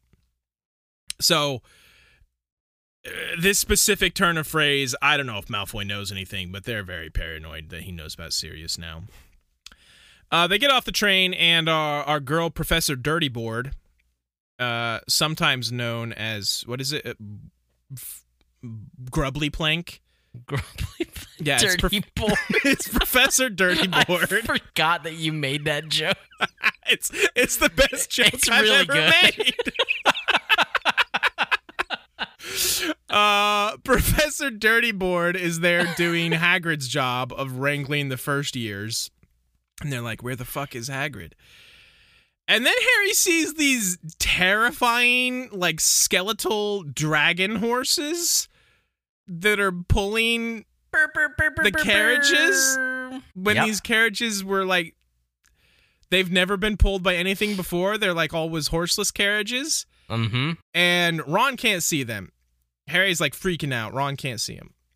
And then our girl Luna walks up and she's like it's all right you're not going mad or anything i can see them too and harry's like Dude, that's a that's a pretty great Luna voice, Scott. I'm gonna be real honest with you. Okay, excellent. I'm very happy. Uh, Harry's like, You can? You can see him too?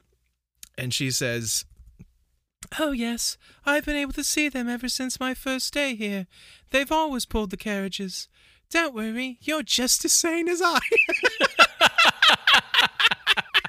and then she kind of gives him a, a like a little like wry smile, which I appreciate. And they climb in the carriages, and Harry's like, "Fuck! If I'm as sane as her, I am fucked." So this is the second reference we've gotten here so far in this book that Harry is going crazy. So I don't know what's they're gonna make of that, but anyway, that's the end of that chapter. Last chapter here, chapter eleven. Oh, okay. Yes, this is what I was talking about they they're talking about Hagrid and how they're like he's got to be here. Like we fucking we can't have a school year without Hagrid. Where the fuck is he? Right? Oh, you don't like that Luna doesn't like Hagrid. And Luna was like, "Isn't he a bit of a joke? Like he's a bad te- he she, she's like, "I'm glad he's not here. Uh he's a bad teacher." I I mean, she's not wrong, dude. Listen, She's a Ravenclaw, dude. Like that's that's her like she wants to learn. Like She- look, dude, I'm loyal to Hagrid. I love him to death. Okay, but like I'd rather him just be keeper of keys and grounds at Hogwarts than like a teacher because he's not a great teacher. Okay, listen, I took offense to this and had a problem with Luna here. But as you're saying these things, I'm kind of like, oh, he's kind of right. dude, he's not great. he is a bad teacher. That bullshit with the, what was those fire breathing bullshit motherfuckers? The fucking uh Grubbly planks. No, that's no, no, no. Blast ended Skrewts. Blast ended. blast ended grubbly planks. Uh, yeah, she literally says because Harry and Ron and Hermione freak out. They're like, "Hagrid's the best. What the fuck are you talking about?" And Luna's just like, "Well, we think he's a bit of a joke in Ravenclaw." and Ron's like, "Well, you've got a rubbish sense of humor," which is not a good comeback, Ron. You're real dumb. You're right, though. He does suck as a teacher. Yeah, he's not a good teacher. Sad. I mean, yeah, no, definitely, he's not a good teacher. He is a bad teacher. Um, He was literally so the Skrewts were for the maze at the final third task. He was just using his class as an excuse to raise these fucking things for the for the maze, wasn't he? I don't think it was for the maze. He he. Okay, he so, just was like, "Fuck it, I got these things. I might as well put them in well, there." no, he cro- he crossbred something and created them.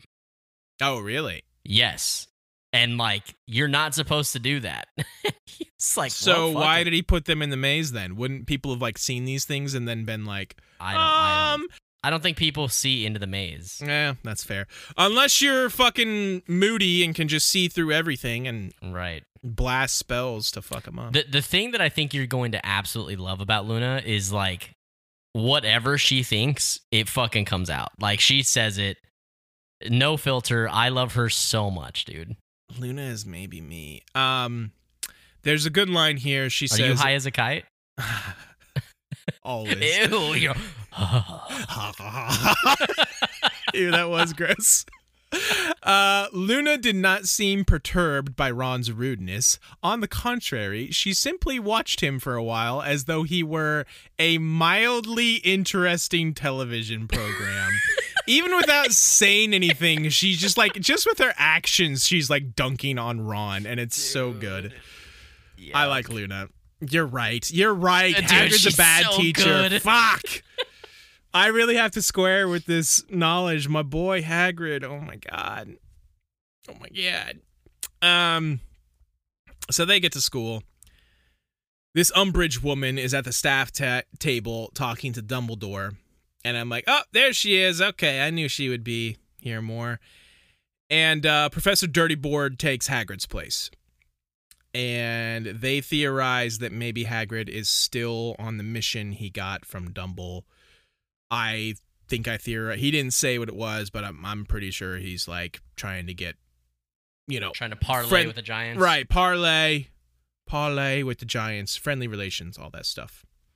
So then we get then we get this new song from the goddamn Sorting Hat. Don't wave your wand at me. Put it back in your goddamn pants. Sicko. Uh, I didn't put all of it, but I have some of it here. Do I have a voice for the sorting hat? I don't think I do. Ah, it's a good thing you never listened to fucking Jim Dale sing. No, I The- did. Remember Oh, did you the like it or very first book? I don't remember what it was like, but I hated it. I love everything about him, but I don't like his fucking his sorting hat voice. yeah. I sure no, I'm not gonna do a voice. No, no, yeah, don't do it. Um, basically, he's saying like, I sort you into houses because that's what I'm. I do, but this year I'm gonna go do a little more. Though I am condemned to split you, still I worry that it's wrong. Though I must fulfill my duty and must quarter every year, still I wonder whether sorting may not bring the end I fear. Oh, know the perils, read the signs, the warning history shows. For our Hogwarts is in danger from external deadly foes, and we must unite inside her or will crumble from within. I have told you, I have warned you, let the sorting now begin. So basically, he's like, even the sorting hat is like, shit's about to go down. We need to not separate, we need to unite. Uh, even though I'm about to separate you. Yeah. I'm about to separate you, but come on, unite, you guys. Yeah, I mean, he's like, he's like, look, I I got to do this because it's my job, but like, right. y'all need to stop fucking segregating yourselves. Right, and and we'll get more into that here in a second. Uh, I took a very quick note about this. Abercrombie and Fitch goes to Gryffindor. There's this kid named Abercrombie, and I've never heard Abercrombie out of the context of Abercrombie and Fitch. Is Abercrombie and Fitch still a thing? I don't know. Is Was that that, your store still jam back open? in the day? I could totally no, picture actually, you. I was not. I was Abercrombie and Fitch. Uh, more Aeropostale. Abercrombie and Fitch was out of my price range. I, I was poor shit in college. I picture Uh, you like a PacSun, uh, Ah, yeah. Aeropostale, Air, yeah, I wore a lot of Aeropostale. maybe a little buckle. No, the buckle was also too expensive. The buckle was basically the same as Abercrombie and Fitch. It was like frat bros, bro. I feel like trying to think of what else. I was No, just fucking. I haven't heard that name in so long, and I was like, are they fucking still around? Are are malls still around? nope, dude. They're figments of our imagination. There, yeah. man. Did I just was this a dream I had? Um yeah, so Abercrombie and Fitch goes to Gryffindor. That is the entirety of that note. Headless Nick here is talking to him. He talks about how several times in Hogwarts history the hat has given warnings before when times are tough. And the warnings are always, "Hey, stick together." And dipshits Ron and Harry are like, we'll never stick together with Slytherin. Fuck those guys. And Nick is like, well, you're a fucking idiot and you should fucking listen, dipshits. and I'm like, fuck yeah, Nick. You tell these idiots because they're idiots. The Mimsy P- Porpington. I'm sorry, what did you just fucking say to me? That's Nick's name, Sir Nicholas de Mimsy Porpington. De Mimsy Porpington? Yep, Shut the hell up. You Sir Nicholas de Mimsy Porpington. That's That's a fucking fantastic That name. is- Come on. It's a lot better than Brian. Brian Dumbledore. I can fucking tell you that. Especially, you know what the worst part about that? Let me rant about this a little bit more. The one that immediately precedes it is Wulfric, the most badass sounding one. Mm-hmm. Wulfric, Brian Dumbledore. it's Albus. Yeah, I was trying to trying to remember earlier. Like in the movie, he's like Albus Percival Wulfric Brian Dumbledore. Like that's do that? exactly how he says it in the movie. It's so funny. he knows. He fucking added that Brian in there as like a gag. Yeah, Like that's totally Dumbledore's sense of humor to be like, I have all these badass names that I've collected because I'm awesome. I'm gonna throw in a real dumb one like Brian just to fuck with people. uh, Uh, okay, so then Professor Umbridge, who is introduced at the as the new Defense Against the Dark Arts teacher. I don't know what that means. I fucking hate her. Zach just did a strangling motion. You don't strangle toads. Come on. That's mean to toads. No, I, I just go choke the goblin. you go choke the goblin instead. Uh she interrupts Dumbledore as he's like trying to talk and goes off on this long rant of a speech about all his bullshit. Her little. Yeah, apparently she's got a real high girlish voice and talks to them like they're five years old. Everyone starts tuning her out. Like literally no one is paying attention to her. Like everyone's just like talking amongst themselves and this and that. And half the speech isn't even written in the books because of course Harry and Ron are talking about how much they hate Slytherin or something. I don't know. And she finishes Dumbledore like claps for her and then he gets back up and he's like, "Thank you very much. That was most illuminating." Now, as I was saying, Quidditch tryouts and he goes on. Hermione, who actually was the only one who was listening, she's like, "Yeah, that was informative and illuminating." And Ron's like, "You enjoyed that?" That was about the dullest speech I've ever heard, and I grew up with Percy, which is pretty pretty good crack. pretty good crack there from Ron. And Hermione's like, "Yeah, I said illuminating, not enjoyable. It explained a lot." Harry, because he's equally a dipshit like Ron, he's like, "D- "Did it?" Sounded like quote a load of waffle to me. And I don't know what that means. Hermione's like, "Nah, there was some important stuff hidden in the waffle." And uh I think the Britishisms are starting to come out a Dude, little they're bit more in this book. strong in this book. The Britishisms are strong with this one.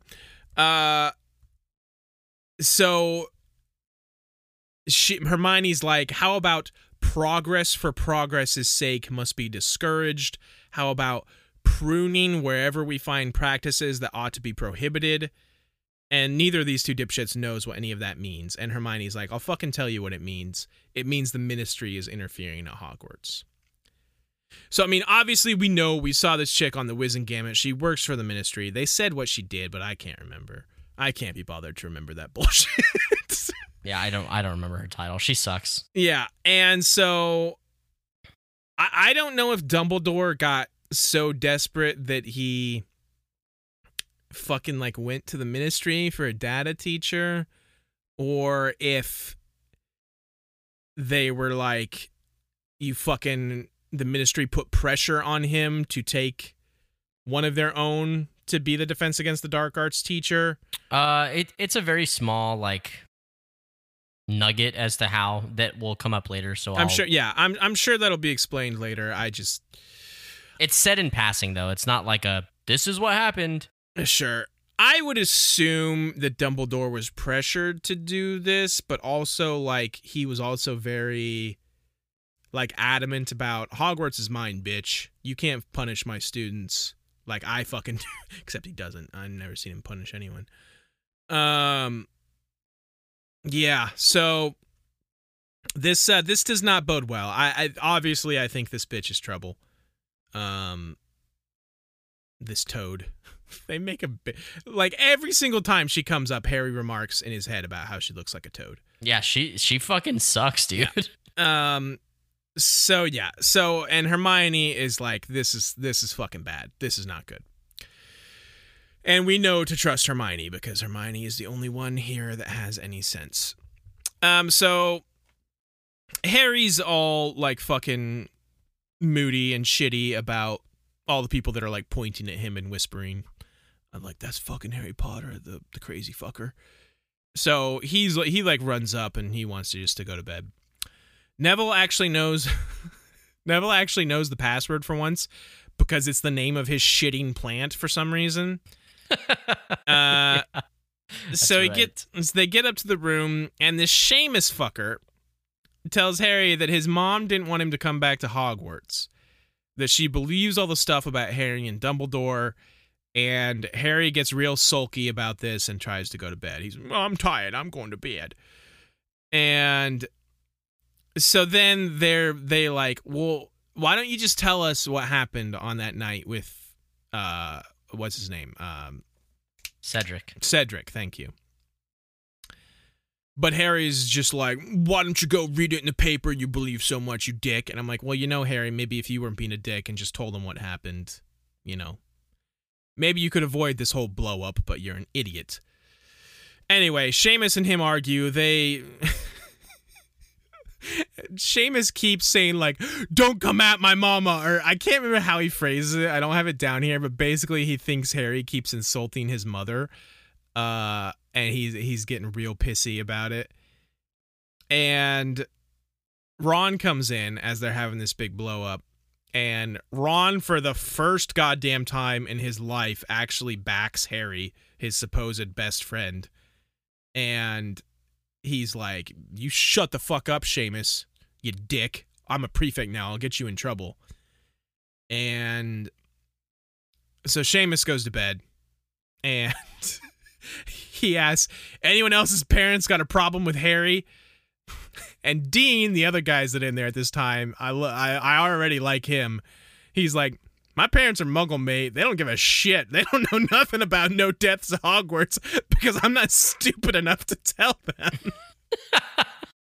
Which is real good. Uh, Dean Thomas. So D- Dean is. I think earlier I said Lee Jordan. I meant to say Dean Dean Thomas. okay, I like Dean Thomas. If you had said him, Yeah. I, I wouldn't have had a problem. I, Lee Jordan is actually I think is a year older than them. He Lee Jordan was the one that used to commentate the Quidditch matches. Oh, okay, sure. Friends with Fred and George. I think Gotcha. actually yeah in in Fred and George's year. Yeah, he's mentioned a lot. I just have never paid any attention to him. Um, but yeah, good line there. He's like, my friends are Muggles. They don't know shit. I'm not stupid enough to tell them about it. And uh Seamus is real butthurt about this. He's like, You don't know my mother. She'll weasel anything out of anyone, but your parents don't get the Daily Prophet. They don't know that our headmaster's been sacked from the Wizengamot and all this shit because he's losing his marbles. Um, Neville here chimes in. He also backs up Dumble and Harry and says that his gran, he's like, My gran says the Daily Prophet's full of shit. My mama said. Mama, exactly. But my grandma said that the Daily Prophet is full of shit, and she always said Voldy would come back. So if Dumble says he's back, she believes him. Was Neville's gran? I know his parents were, but was Neville's gran in the uh, Order of the Phoenix as well? I don't think that she was actually a member of the order, but she definitely like backed She's them. like a supporter, right? Yeah. And that's the end of the chapter. And what we're going over tonight. Um, not a whole lot happened.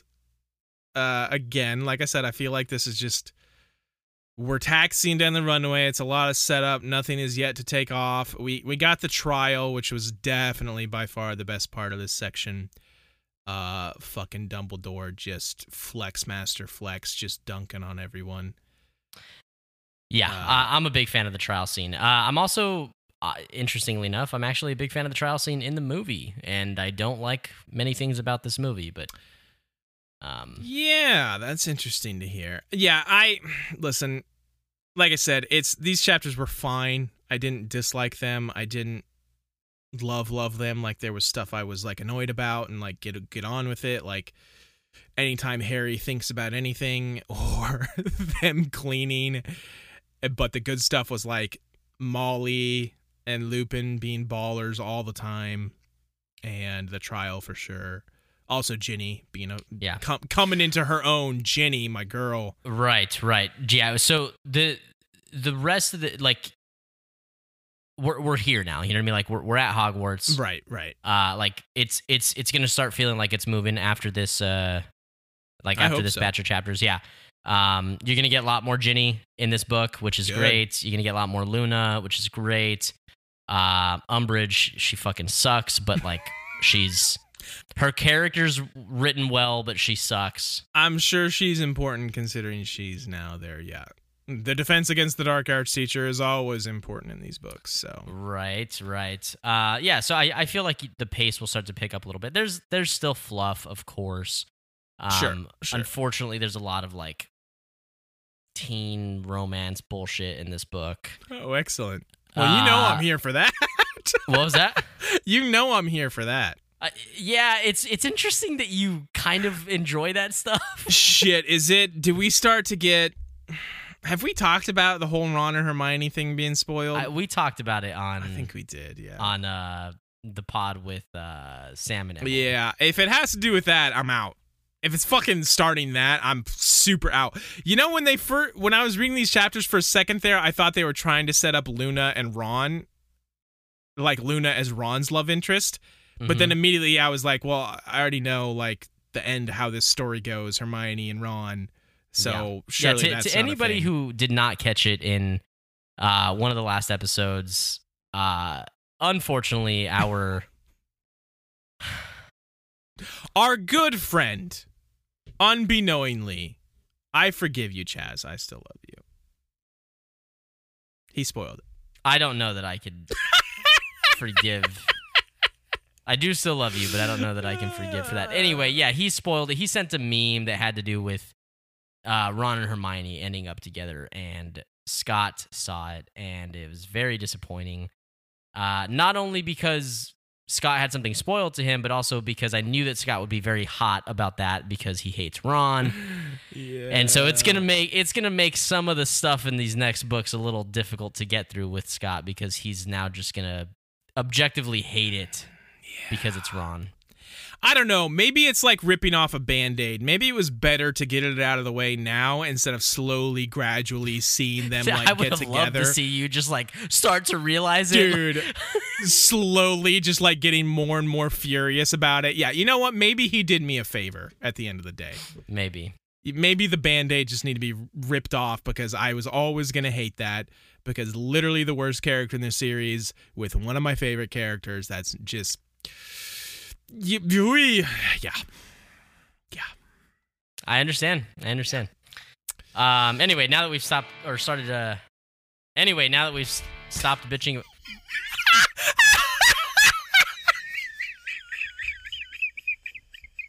Holy I'm so shit. leaving that in. No, you're not.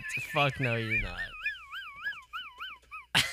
Anyway, now that we've stopped bitching about Chaz and Ron and Hermione, uh, we want to thank you guys for sticking with us through this whole episode. We know this one went a little long, even though it felt like not a lot happened. There you was literally lot- say that every episode, though. They should know by now. We go long. We go Oh, deep. oh, yeah, we go do. long and we go deep.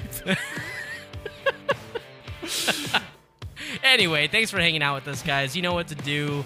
Uh, give us a review on iTunes. Tell a grandma, tell a friend, tell a cousin, tell a random person on the side of the road uh, to listen to this fucking show. I'm gonna go choke my goblin. See you guys.